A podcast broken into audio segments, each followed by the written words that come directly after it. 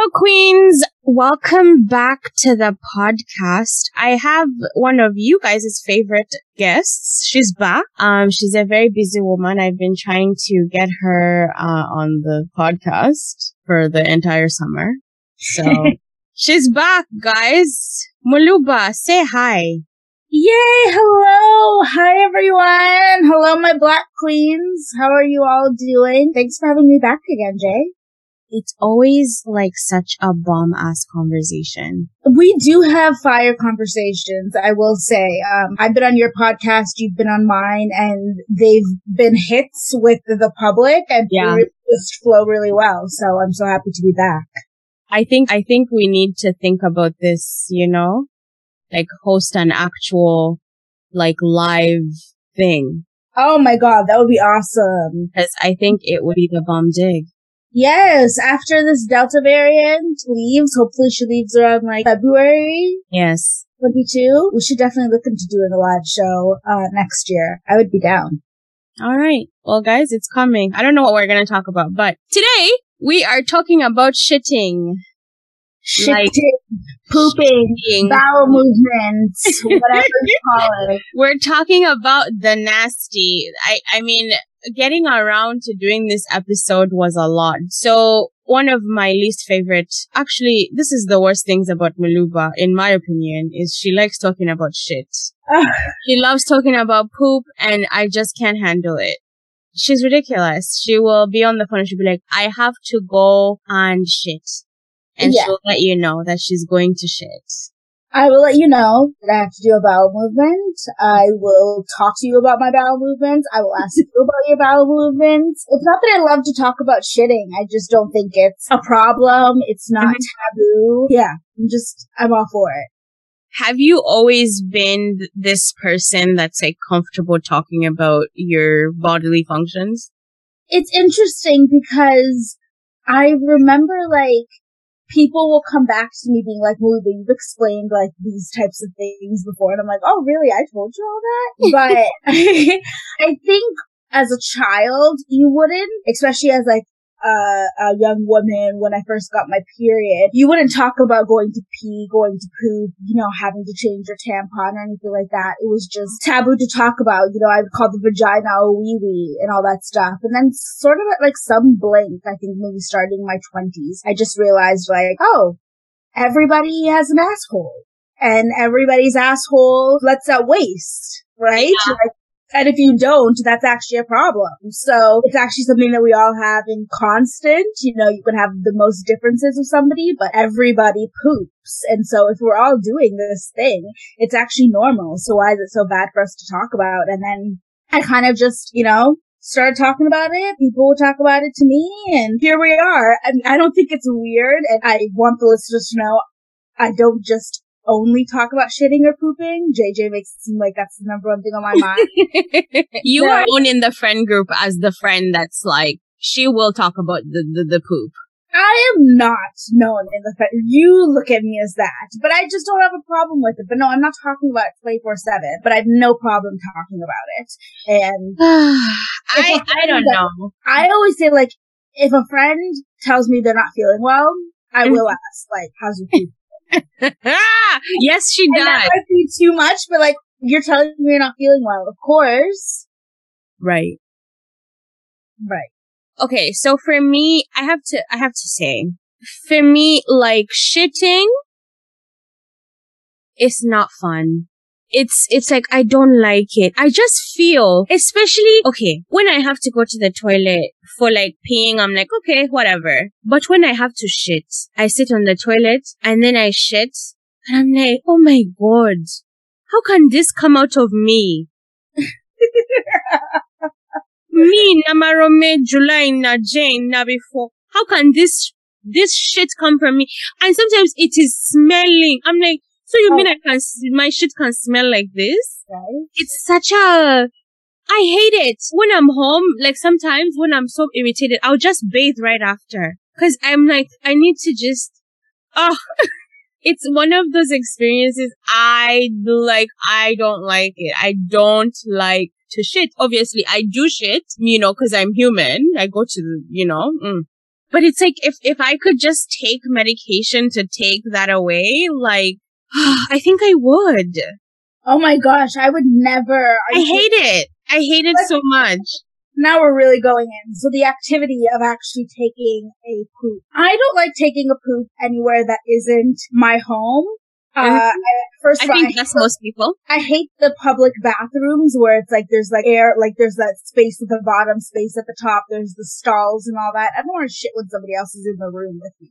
That's Yeah. just awkward. And then if I'm at somebody else's house, like yes, it's a private bathroom, but it's still just not my home. I love to be at my own home, be able to get naked and just get on my squatty potty and poop and just really empty it all out. I honestly, if it smells, if it hurts me pooping or anything like that, yeah, it's not pleasant, but I'm so happy to get it done because I'm like, okay, that's a waste out of my body. You feel so much lighter. You Mhm. feel like, oh, you know, maybe I've lost some weight. Um, I- So for those people who don't know what a squatty potty is, what is it?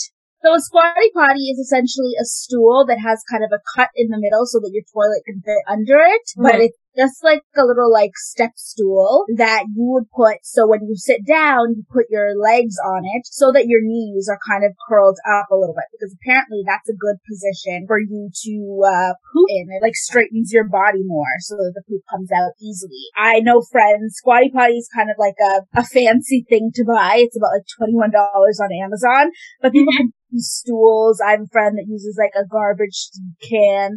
Um, and you can even just squat your legs. It just makes everything more pleasant. Interesting. I I'm still not gonna get it. I know Maluba has suggested, but there are times when I'm I'm sitting on the toilet and it's like, oh my god, maybe I should. You know? sometimes you have those those hard BMs and you're like, yes, you have those hard BMs, but, you know what?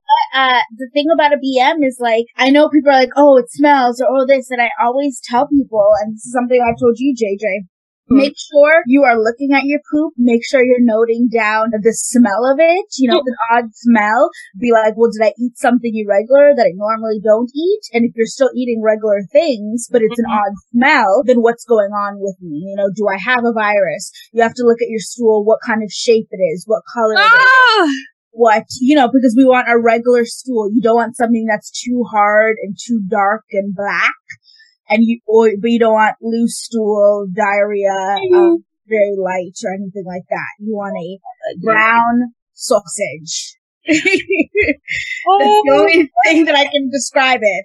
And That's really healthy. I'm telling you guys, like poop can, like, people have found, you know, like cancer, diabetes, just, you know, regular viruses, the flu. Your poop tells a lot. Oh my my ears. But uh, I don't even know what to. i am I'm trying to start the sentence and I literally can't. This girl said brown sausage. I'm so, you know how much I love sausages, and you have to say that. Even though my, my, my trainer said absolutely not, no sausages. but know what still. it is. I'm sorry, that's the only way that I, that's, that's the first thing I thought of, and now I'm remembering that you do love sausages. So, alien sausage, that's like what your lumps of poo should normally look like. I am disgusted. I'm just telling the people. The I'm not a doctor, by the way. Let's all preface that. Maluba's giving you all this advice about poop. I've done a lot of research though. I've talked to doctors about it. I've done the whole Googler thing. But I will say that if you are concerned about your poop, don't just say, I must have cancer because my poop looks like this and Maluba told me that. Definitely go to Yeah, the doctor. yeah, we we uh yeah, we are not doctors. We're just, you know, we're just talking. Um let's talk about, you know, because poop is like obviously it's a big indicator of someone's health. I think doctors like I know when I'm telling my doctor I feel like this she's like, Have you been pooing? And I'm like, Can you just so she's always it's it's a huge indicator for health for someone's like in in terms of like it, it shows whether you're healthy or not if there's some issues but how comes it's such it's like the least talked about part of of a person's health like you never hear people talking about you know, if your pee is this color, then it's concerning. If this, this, this, why do you think that that is? If it's this thing that like indicates whether you're healthy or not, and it's something we do every day, why do you think there is such a silence when it comes to, you know, knowing that part of our bodies? I think there's just some taboo around it. You know, it's, mm. it's, considered something that is gross and it is, you know, waste coming out of our body, but it's normal. It's something that you normally do have to do. It's like you said, when you talk to doctors, a lot of the times they will ask you, like, first of all, have you been pooping? You know, how frequent or less frequent? Um, what does it look like? You know, that is something that they want to know. Something that I actually went through, uh, years ago, which was seven years ago, was irritable bowel syndrome, IBS, because I was just having diarrhea and I did not know what was going on. And so I actually like, that's where I realized like I was a little bit lactose intolerant and I took pills and stuff. And so it's something we have to talk about, but you will not believe the amount of people that have celiac disease or are lactose intolerant and are never diagnosed for it because they're not telling their doctors that they are very concerned about how they're pooping. They just go through it in silence. And doctors, you know, went to school for like eight years for this shit. Mm-hmm. Like, you talk to them about your shit.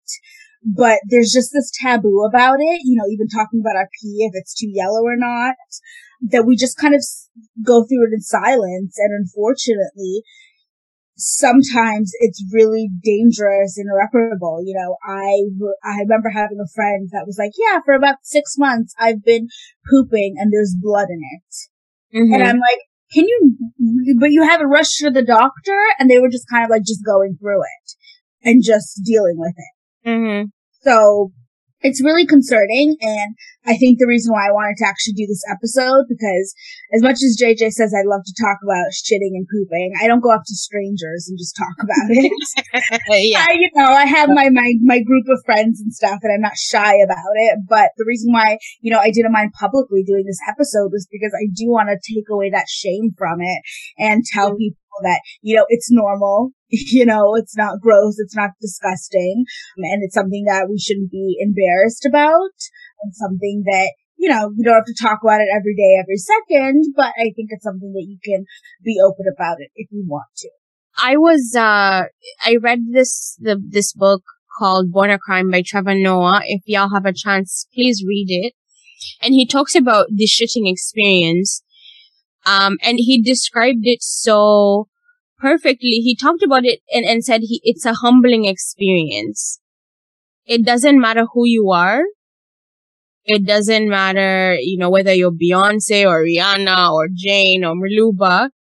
When you have to shit, you have to shit. Right. And it's like, I was just like, oh my God, that's true. And maybe that's why we are so just horrified by this because it's a moment where you, you have no choice but to it, go on that toilet or that pit latrine and you have to shit because the body is saying we are coming out and we're coming out now. the body saying we're coming out now and it's something that is a constant in all of us. Like, mm-hmm. no disrespect to the queen and it was her birthday recently, but Beyonce. The one thing like we have in common is that Beyonce and I probably both took a poop today. Yeah. Like, that's the one thing I can say that I have yeah.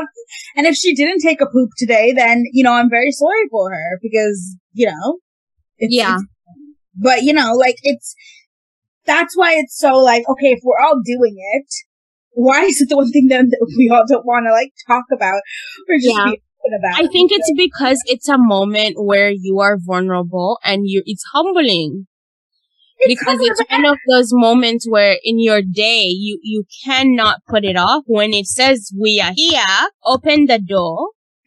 I'll come out and we shall just embarrass you. So make your choice. I've definitely tried to hold it off before. The consequences are deadly and you will hurt like hell.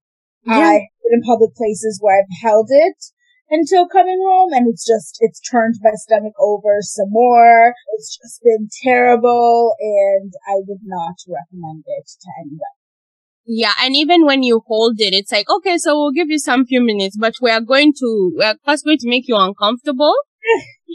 and then then then it's like, okay, we're coming, we're coming, it's coming, it's coming. Do you remember when we went to a diner, you, I, and another friend of ours, and I ordered, I think I had like a chocolate milk, and then I had whatever meal, like pasta. You had a meal with like so much cheese. I think I had a meal with cheese, and then I had, to top it all off, I had cheesecake, and y'all, like, I'm like, like lactose intolerant, but I could have like a little bit of dairy. I just need to monitor. But after like having the chocolate milk plus the cheesecake, God was like, really, girl? And the she can tell you.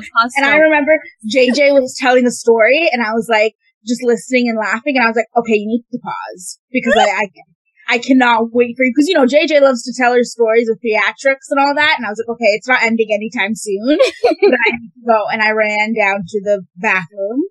Yeah. And I came back up and was so free and ready to hear your story. I felt like I, I, felt light as hell. I felt like we've never been back to France. Like we, we were done. We were like, ah, oh, fuck yeah, that. That that diner was definitely. If anybody's constipated, um, I think I would recommend that diner. I think they they definitely put laxative. We, me and Melody too. Like when we got home, we were like, "Did you just shit? I just shit a storm right now." Like you know. Let me tell you guys about being lactose intolerant. So I have been lactose intolerant since I think when I first discovered it, I was about 16 years old. I used to love ice caps. Oh my God. Like ice caps was the bomb dig. I, that was my shit. I used to walk from my house and there was a Tim Hortons near my high school and I would walk over there and I would get my ice cap every morning. This time, I, I was like, hey, you know when you're about, when you get diarrhea, you feel shivers on the side, when it's coming, right? There's shivers on, on your sideburns. It's, it's like whoosh, whoosh, whoosh. Like you just feel shivering. And I'm like, eh, oh my God, why is there diarrhea coming? And I had to get my ass and clench it, clench it like this, hold it and walk and pray in the name of Jesus to make sure that the shit does not come out. But did I get the point then? No, it took another year. I had to, I did that for like, and I'm like, what the hell is going on? Until one day I picked up my, you know, this, this kid I used to babysit. And I literally was like, I left her on the road. I was like, I have to shit. And she was literally like a child. and I'm like, I can't do it. I have to, I have to go. So Jay will be doing babysitting duty. If if the shit is coming, I'm leaving your child on the road. I'm saying, just saying, guys. At least you're honest. And like, I was, it was the one of the most horrific moments of my life. Like, I couldn't, no more French vanillas, no more English toffees, for like, no more steep tea double double. I had to literally stop and it was, and from then, like, of course I still have those moments where I'm like, today we are going to clench. I'm going to have this cheesecake. We're just going to have to clench all the way home. Or I have to plan. And by the way, la- before you guys tell me to try Lactaid pills, they don't work for me. I have tweeted them and they gave me my money back. it doesn't work. That being said, like sometimes I literally have to just be like, okay, I have the next three days off I'm gonna order an ice cap. Ooh, that's hilarious. See, I'm not that bad. Mine's a lot more minor than that because I can like monitor it. Like I can have a hot chocolate, but like it's the amounts. Like I can't have a hot chocolate cheesecake and a grilled cheese sandwich, bitch. My body would be like, okay, really? But the great thing about having a, some lactose intolerance is if you do feel backed up or you feel a little too full and you haven't pooped yet, mm-hmm like you know, just a little cup of the milk, and it, it gets the it gets the bowels moving. Yeah, um, it's it's this thing that we all have to do and and do need to do, but it's also one of those things. I think, like for me, shitting is a it's a moment for me to be vulnerable. Vulnerability makes me uncomfortable. But I don't even see how it's an invulnerable thing. It's not like the, oh, when you're magically shitting, that means you're more prone to the killer getting you. You know? It's no, like, it's like, because I have, Maluba, it's, it's, a, it's a vulnerable moment because I have no choice but to sit there and shit. I have no choice but sit there and poo poo. I cannot be like, oh, let me do this. Oh, let me go and poop. No, you I have to sit there and, and poo. And it's, I don't know, it's uncomfortable. I have no power in that moment. I, I think that's why it's, it's, it's a, it's one of those things, you know, I'm, I'm in therapy. I'm working on it, but, okay. uh, yeah, but let's switch gears and talk about, you know, vaginas and oh. our bodies as women. For most of us who were raised by African parents or black parents, our mothers spent a lot of time telling us you have to be clean, you have to scrub yourself, you have to make sure that, you know, the purse is, is cleaned up and it's clean so that when one day you get married and you know, you have to make sure that when a man is going to be with you, that you're not smelling. Meanwhile, I don't remember my mother having this conversation with my brothers. Right. There's too much emphasis on women needing to be clean. Did you experience that as a child or with your aunties or mom? Yes, absolutely. So I didn't grow up with brothers, but I do even just notice like the thing about like, first of all, men's genitals are external. The penis and the balls just hangs out there. Like mm-hmm. just like to me that's that's nastier, even though like yes it's all out there. And like I don't know how you're talked to about like cleaning under those flaps and all that, but women, you know, in a way, like yes, we're taught like, you know, clean yourselves and this, is and that. And there's something like again, like with taboo that is said about the vagina, where women are very like self-conscious about it. And, you know, people make a lot of money off of women feeling like they're dirty. I remember we had a conversation. That stuff, I remember using it in high school, grade uh, 10 to like 12. Summer's Eve, which is like a special like vagina shampoo or whatever, cleaner. That stuff's mm-hmm. bullshit. And okay? Vagisil, yeah. Summer's Eve, Vagisil, all that stuff that they'll say is like for specially cleaning your genitals. Girls, you do not need that. The vagina doesn't need some special soap because it's so disgusting. First of all, the vagina cleans itself. Okay, it actually is supposed to. So if your vagina is smelling or something's like, or it's not seeming like it's clean, there's something deeper going on that you do need to get that checked. But you, like, vagina, use warm water. Use that, like, you know, unscented soap, Cetaphil. You don't need that Summer's Eve vaginal shit that they, uh, that's overpriced, that they make you feel like, oh, then you're gonna be a clean woman and be virgin. That's all bullshit. And that's men making some sort of product, basing it off of women are going to be disgusting and taking our money. That's bullshit. That type of stuff. And then when you look at pads and tampons, I will sing it till, till I am old and blue in the face. There's no fucking reason why pads and tampons should be for sale. A period is a woman's naturally bodily function. We should be getting that shit for free. Or I should be able to claim that shit on my taxes. Okay? They are making money off of us of something that we naturally do. Yeah. And, and I think when you when when you look at I don't know if you've ever seen like an always commercial where it's like you won't feel disgusting during your period and you won't, you know, you'll be clean, you'll be dry and clean and like there's always these this messaging even with Vagisil, you know, get the clean you deserve and and you know and your your vagina will be naturally like and it's like all this messaging about women being clean. Mm-hmm. Where do you think that that stems from? Why does, why is society obsessed with this idea that a woman must be clean? Men, patriarchy, sexism, misogyny, mm-hmm. the fact that that's what they're basing it off of to make women feel like dirty and disgusting. You know, just even the fact that men can sleep with 20 women and mm-hmm. that women sleeping with three men is, you know, considered a bad thing. Just basing it off of that, that's what gives us the idea that women need to be clean, need to be kept, need to be that. But you don't see that messaging for men.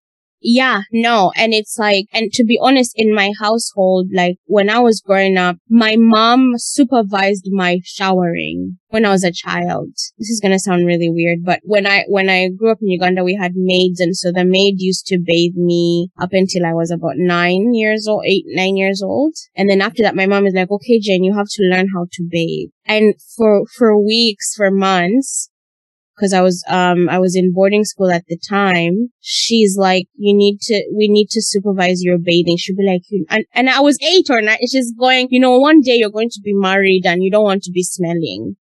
Oh.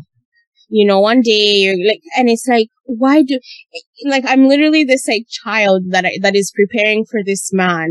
And here's the thing all these white celebrities are coming out talking about not bathing and all that. I am not for that. I'm not for the support of who cares if you smell. I don't want you smelling, okay? I want you Yeah. to be clean, healthy. I want you to smell nice. I want you to, to look nice, all of that. But where is that messaging for the equal opportunities? Where are we teaching our sons and the boys Mhm. that well?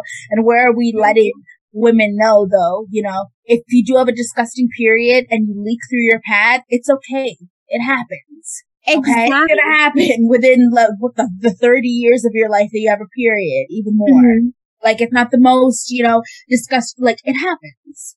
It doesn't Yeah. mean you're the scum of the earth or a failure. Sometimes our body just does that shit. and and you don't need to literally like I know like I I definitely struggle with that. Part of the reason why I love scent is because I love the idea of like smelling good, but because it was like beaten over the head where I'm like worried, like I, I mean, I, I hope I don't smell like, and my mother always told me that because I'm fat, because I've always been a fat child, I, I'm more prone to smell bad. And so she would be like, you know, you have to take extra care because it's easy for people like you to smell. And something I subconsciously I make sure like, you know, people are like, why are you always bathing, Jane? I'm like, because the messaging has always been that if I don't put a cap on it, I'm, I'm, there's a possibility of being smelly because as a, apparently fat women are more prone to smell bad easily. And that was always like, she would, she would always say that. And, and now, now that I'm older, I find myself being like extra vigilant Yeah. in making sure that I've bathed, I've done this, I'm doing this. Like even when I'm home, I have to make sure I wear deodorant. Like if I smell even a whiff of anything, I'm like, whoa, okay, let's go take care of it. And it's crazy because white people, white people get to now in recent times come and say, Oh, by the way, guys, I don't bathe. And guess what else? I don't bathe my children. And guess what else? I don't think showering is good for you. Yeah.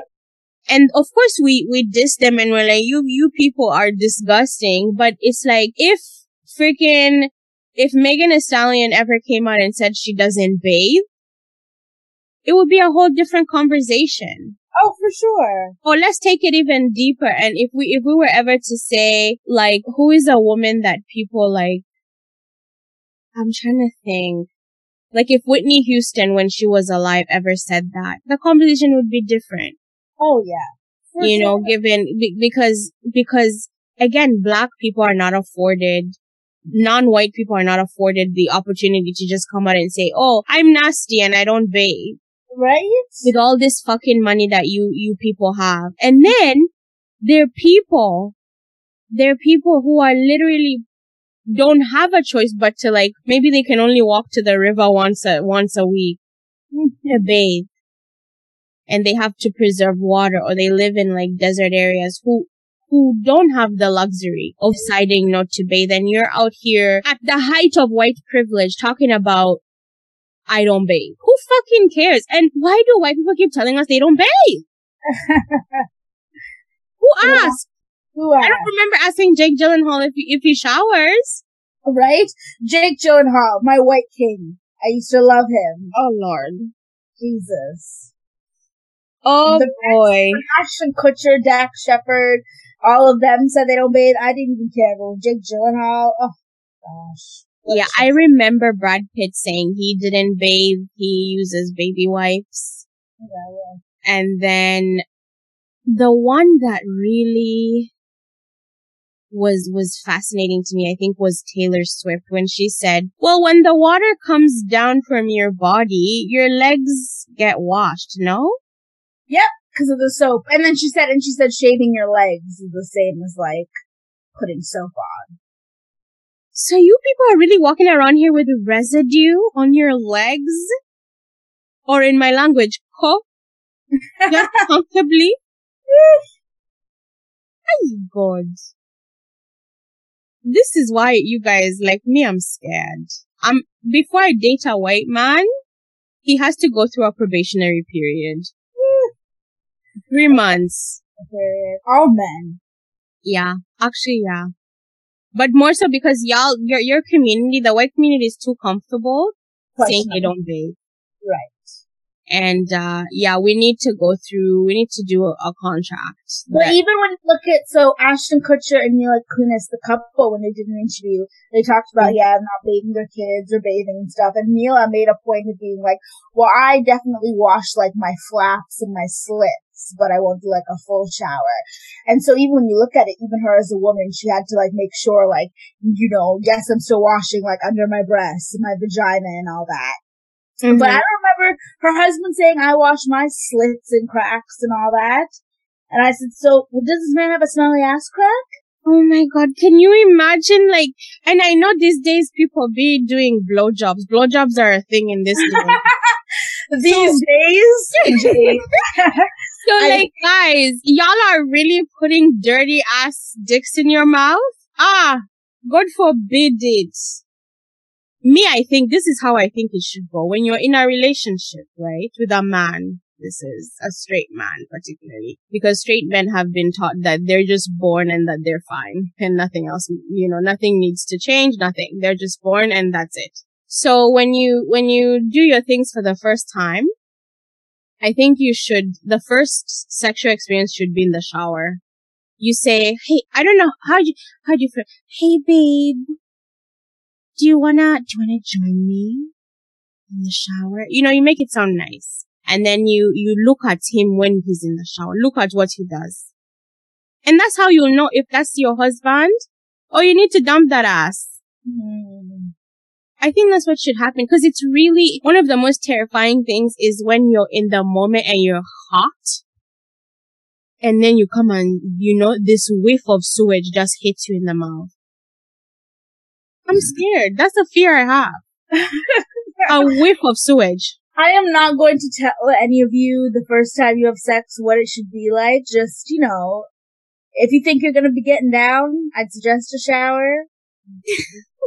Listen, let's be honest about like body odor is normal. Like you had a long day work, it's normal to have that smell. That's why you shower, all of that. We're not here to kind of condemn you and say that, oh, you're just naturally not supposed to sweat or you're not supposed to do this. No, but you know, we But all bathe, like, no, it's fair. Like, I understand if, like, it's, it's, it's okay to sweat. It's like body odor, but it shouldn't be, it shouldn't be violent. There shouldn't be violence on my nostrils from your body. And, and same with myself. I, I will try to ensure that because then I think that's the problem. Yeah. Because you're taking two, three days, you're not bathing. Yeah. You're not, you know, I look into your ears, I see so much buildup because when you're in the shower, you don't take that three minutes to just go in and, you know, and finish. No more body odor. I don't mind. But it's like, don't come and start polluting my environment. Mm-mm. Because I, I take care of myself. I make sure that me, I'm bathing, I'm doing what I need to do. Some of it, as you heard, is a trauma response for sure. Mhm. But I think let's both, you know, Mhm. and I don't know how else to have that conversation other than being like, let's, let's, let's go to the show. Ugh. And then I, I, um, I need to like, I need to supervise the showering. Right. I need to do it. I, I just gotta do it. But, but back to what, what I was saying that this, this thing of like lately, like white people constantly like, I remember I had a manager at a, at a job. I won't say which job because you know, mm. she, one day we're sitting in a staff meeting and she laughs and she goes, you guys, guess what? I had such a hard time this morning telling my nine year old to bathe, you know? He doesn't like to bathe, you know, and, and, and honestly, I'm just trying to get him to bathe like the once or twice a week and I'm good, but even that is hard. and like all the people of color in the room were like, eh? Like we all just looked at her And then I said, just beat him up and to get right. I would just throw my child into the tub. The tub yeah. The tub won't even have water. I'm just gonna box him into that porcelain tub. Exactly. like, oh my god. Okay, did your mother ever, um, or your parents, did they ever like force you to bathe? when I was a child, I hated showering. I, my mom, I loved going into the bath. Like she'd run me a bath, but I loved to go into the bath and just like pretend I was like some rich white woman, just like soaking. I would just be like talking to myself, singing, da, da, da, and she'd be like, "This is not a game. Like start scrubbing. Like use the soap, all that." Because then she'd come and find me just like still chilling, practicing my diving lessons or whatever, swimming and all that. And then she'd be like, look at you all wrinkly and wrinkly. Haven't even scrubbed yet, all that. So she'd be like, you're literally just wasting time. You like, guys, oh my god, no, your mom, your mom was a nice lady. Now that I'm thinking about it. My mother would come and be like, like I would go in the shower and be there, of course, for like two minutes. I'd be like, I'm finished. And then she'd come and put her hand on my back and in my neck, like inside the crease of my neck and be like, you have not bathed. you have not bathed. You are still hot. Go back. Go back. Go back. Go. If I open my eyes, Damarome, and you're not in that shower, eh, you will see me today. my mom used to put her hand on my back and be like, you are still hot. Go back. That's hilarious. And like, I, but I hated bathing so bad. Like it was, and at home, like in Uganda, you have to bathe like twice a day. That was, that was the rule.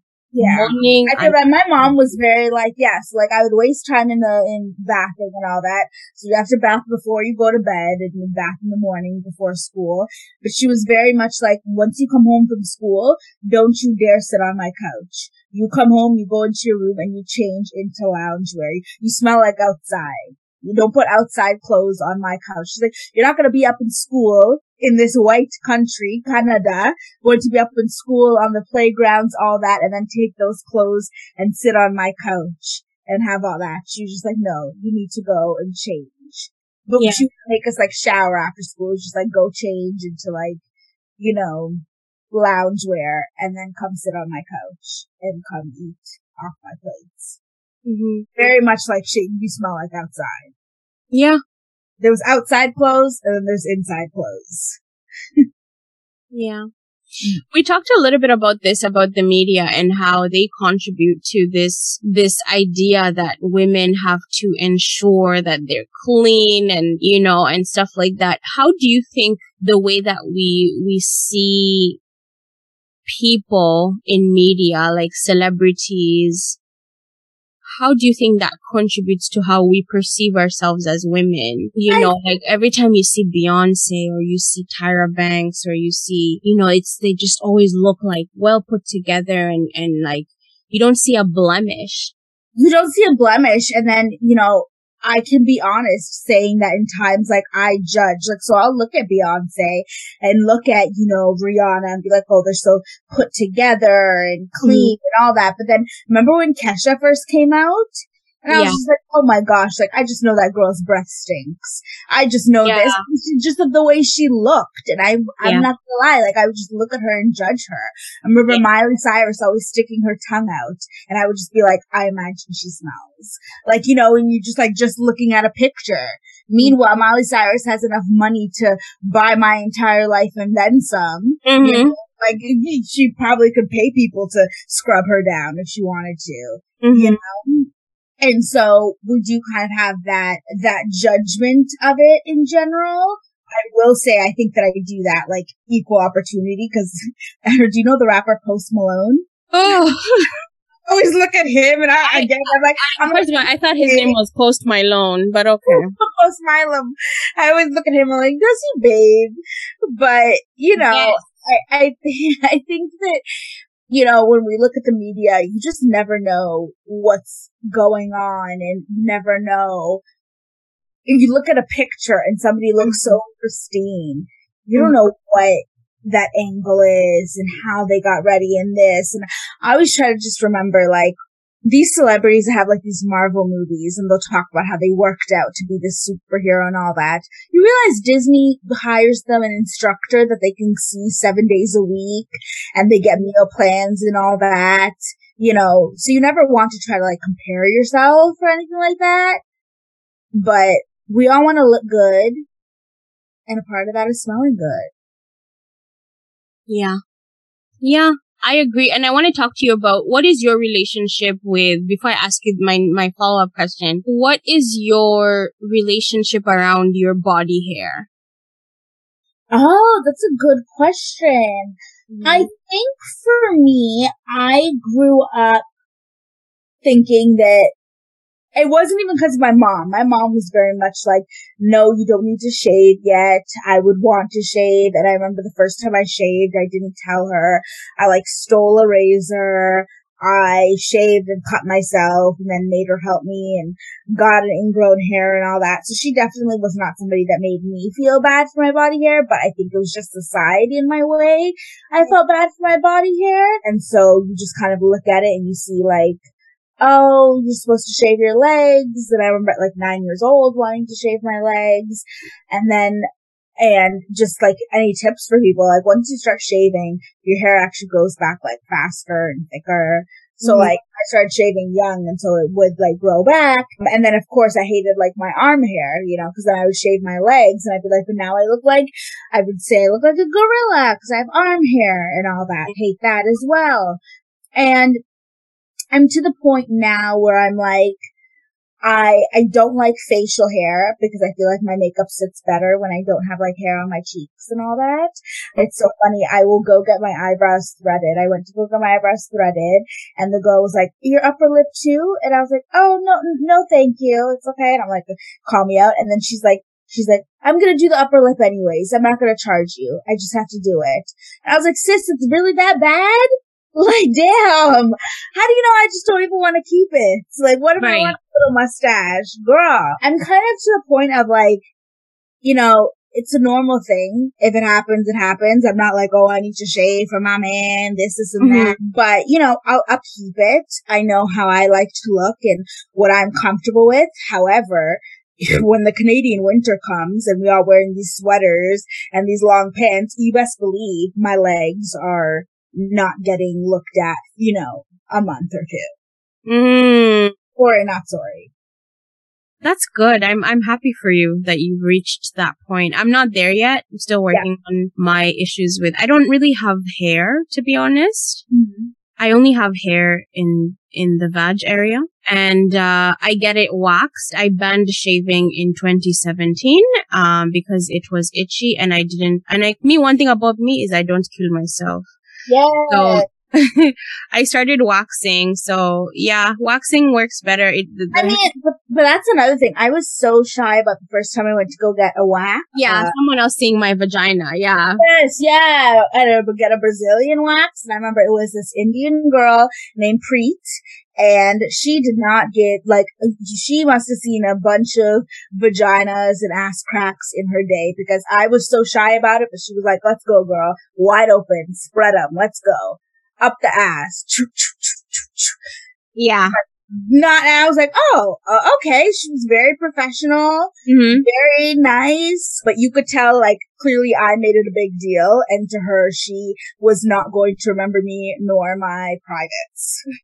I definitely told her to stay out of my ass. Oh.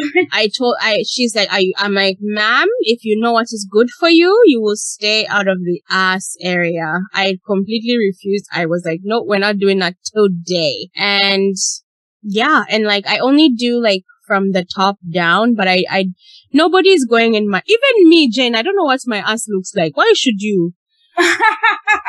so no, no, I, am paying for it. I get the no. It's okay. You can keep the extra. It's fine. It's okay. I want to. I want to talk to you about these like new age feminists. Uh, they tend to be white women, of course, because white women are afforded the the leeway, the opportunity, the platform to be experimental with their feminism. I've been seeing like, you know, the let it bleed feminists, the, you know, my hair, my care, whatever. My hair, my business, my body, whatever the hell. Right. And letting their hair grow or letting, now I can understand rebelling and saying, you know what, like I, fuck, fuck your standards around my hair. What I have a hard time with is the let it bleed campaign. You Mm-hmm. cannot tell me that you are walking around with fucking period blood. Even if it was pee or water or whatever it is, and you're walking around with it just dripping down you and showing on your clothes, that that is somehow you like speaking for the masses. What do you think about these feminists? And do you think they're actually making waves where feminism is concerned, where feminism really counts? I think you do you, sis. Um, I think it's definitely like, I remember when somebody took like pussy hat, which was like a hat that's like shaped like vagina, and put it on, I think like a Harriet Tubman statue. And a lot of like the black women's community was saying that's like actually disrespectful and that wasn't a feminist move. I think, you know, whatever floats your boat. If you don't want to shave your legs and want to let it grow, do that. The let it bleed, I I always thought was that that some sort of a metaphor? Is that it against tampons? Because I'm like you in kind of the aspect of no, you're actually not just gonna like let it bleed because that would just feel uncomfortable for you, right? You know, like just like thinking of a comfort level. I think, you know, do I want to be around that? Do I want to do that? No, not necessarily, but I'm not in the, in the mood or in the position to tell women what to do with their bodies. So you do you, sis. Do I think it helps the feminist movement? I think a lot of messaging Mm-hmm. that we do sometimes is just that, unfortunately, messaging. You know, sometimes when we look at the feminist movement, what laws are being put in place? What decisions are being made? Who is at the head of certain tables? When we're thinking about the feminist movement, who are we thinking of putting ahead? Is it just for white women? Is it for all women? Is it for transgendered women?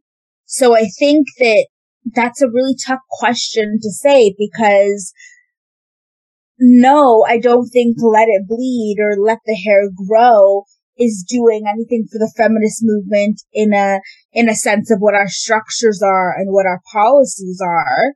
But if it's making women become more in love with themselves, acceptable of themselves, empowered, then sure.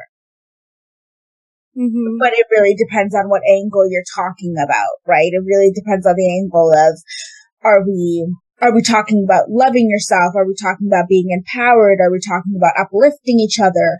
Or are we talking about making real systematic change?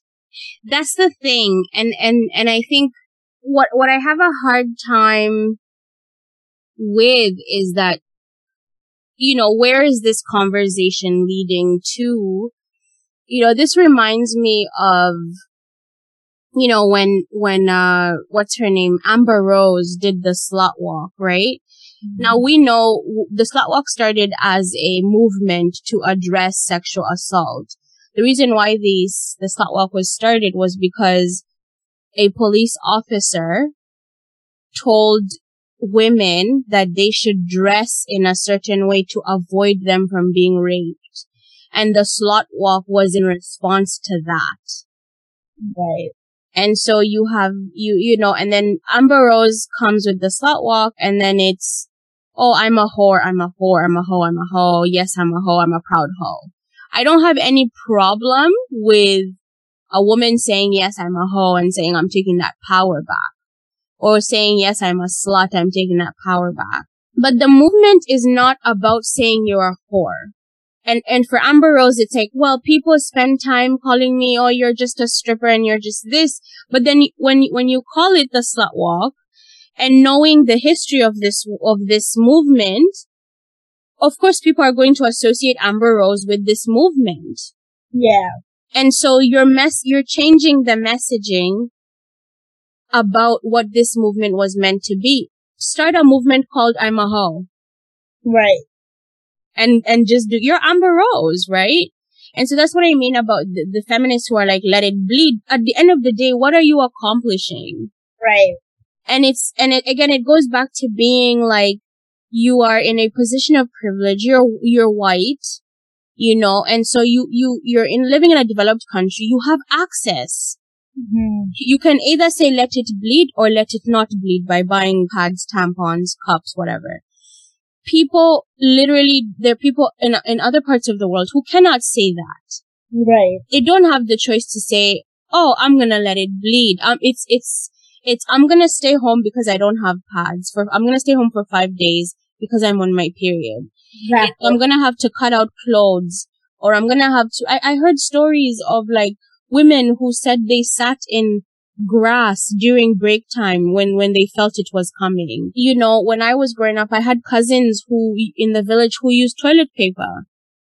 Or, the, you know, they would wash, I, I heard women in like a documentary who said they cut out clothes and they would have to wash them. Yeah. Those were their like menstrual, like, you know, Yeah. the cloth to use. And s- that's what I mean when it's like, are you really, when, when, if you're going to say that this is, and feminism can happen in different ways, Right. but if it's only benefiting you and your privilege and people in your position, are you really making waves? Yeah. Exactly. So, and that's why I, I have a, a tough time with it because it's like, it's almost like the, the point is to shock people and then, and then what? Right. And then what? What's the next steps? What are we doing to actually, you know, empower? What are we talking about with it? And What's, where's know, the to- conversation going? Not to take over the let it bleed movement, but like, what about in those situations where young girls get their period at 13 years old and then that is, you know, they stop going to school for whatever that week is. You know what I mean? We need to talk about it. Yeah. We need to figure out like, it's just, for me, it's like, okay, and then, so now you have shocked me, I've seen blood on you, and then, Yep. then what? Because to tell you the truth, I don't, uh, you know, I, I don't know that I even remember who these women are. Right. I couldn't tell you what their movement is actually called. I couldn't tell you any page where they're, you know? So it's, it's like, let's, let's have points to what we're doing, is, is what I'm saying. Exactly. Let's be going somewhere. My last question for you is moving forward, you know, knowing what we know, obviously there are mistakes that our, our mothers made, but they were teaching us based on how they were raised and what, you know, and, and what they've been conditioned to believe. Knowing what you know now, what are you going to teach your children, even your sons, about women and our bodies and the idea that women have to be clean? But I really, I'm really interested to know, particularly your daughters. What is that going to look like? So there's going to be moments where you're going to have to be like, okay, your period is here. How do you think that conversation is going to go? I think, I mean, I don't know exactly how it's going to go because I don't know my daughter yet. You know, Mhm. she's not here. Hopefully she's wise how. But I think that, I think I want my daughter to know what a period is even before she gets it. I think, I think I want all of my kids to know. I want, you know, my son to know what it is just in general because if this is what happens to a woman's body. And I want to be able to have that talk with my daughter and, you know, hope and, you know, talk about pads and tampons and what it means. And for me, it's like the same thing when I think about talking to my kids about sex. It's not necessarily that different when you're talking to a daughter or son. So when I'm talking to my daughter about cleanliness, you know, peeing, shitting. I mean, it's the same talk that I regularly think would give my, my son, you know, learn how to bathe and to do it properly, but it's not going to be a taboo and have that much difference. Um, it's not going to be such a different conversation depending on their gender. Mm-hmm. I think it's going to be a natural thing. And I think, I mean, honestly, scientifically, we need to be clean to keep our health up. And that's what it is. And it's not something that I want to base off of what society needs you to be this and I need you to be this. Yeah. it's something I will talk to them about realistically, scientifically, and uh, let them have any questions that they want to ask me. And I want them to know that it is absolutely normal mm-hmm. to take a big poop after you've eaten, you know, McDonald's or something. And then you have your nasty, smelly poop. I want them to know that's normal. I want, um, I want an open door policy. I want them to be able to talk to me about these things. And overall, I want them to take care of themselves and to take care of them how their health. Right. And, and that's on that. I think. And that's on what? That's on that. And that's on period. Or that's on poop. no, I, I agree with that. I literally, yeah. I think, and one of the reasons why Black Queens Republic exists is because we want to make these conversations natural and, you know, so that we're not even calling them taboos anymore. So, yeah, I can't wait to talk to my kids about normal things that I never got to talk about.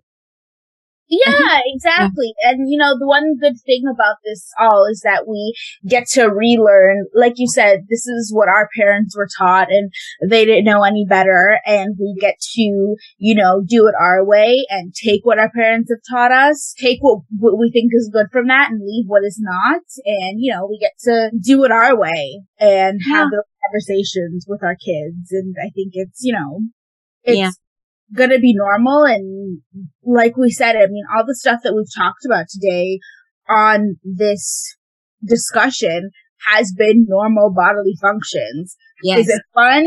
Is it, you know, fun to talk about? Is it pleasing? Maybe not, but it actually is normal bodily functions that everybody goes through in their long life and and yeah and it's true and like we have to we have to normalize this these types of conversations for sure. And I'm a big fan of talking. So talk to each other, talk about these things and unlearning takes work.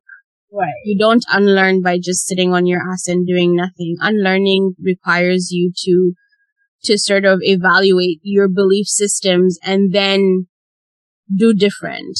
So I hope that, you know, I hope our listeners will do the work and, and, uh, raise a better generation that is free of taboo topics, so to speak. And free of the stigma. The stigma around shitting. Yes. Kill the stigma. Kill the stigma. Maluba, before we go, what are you up to? What can people look out for? Where can they find you?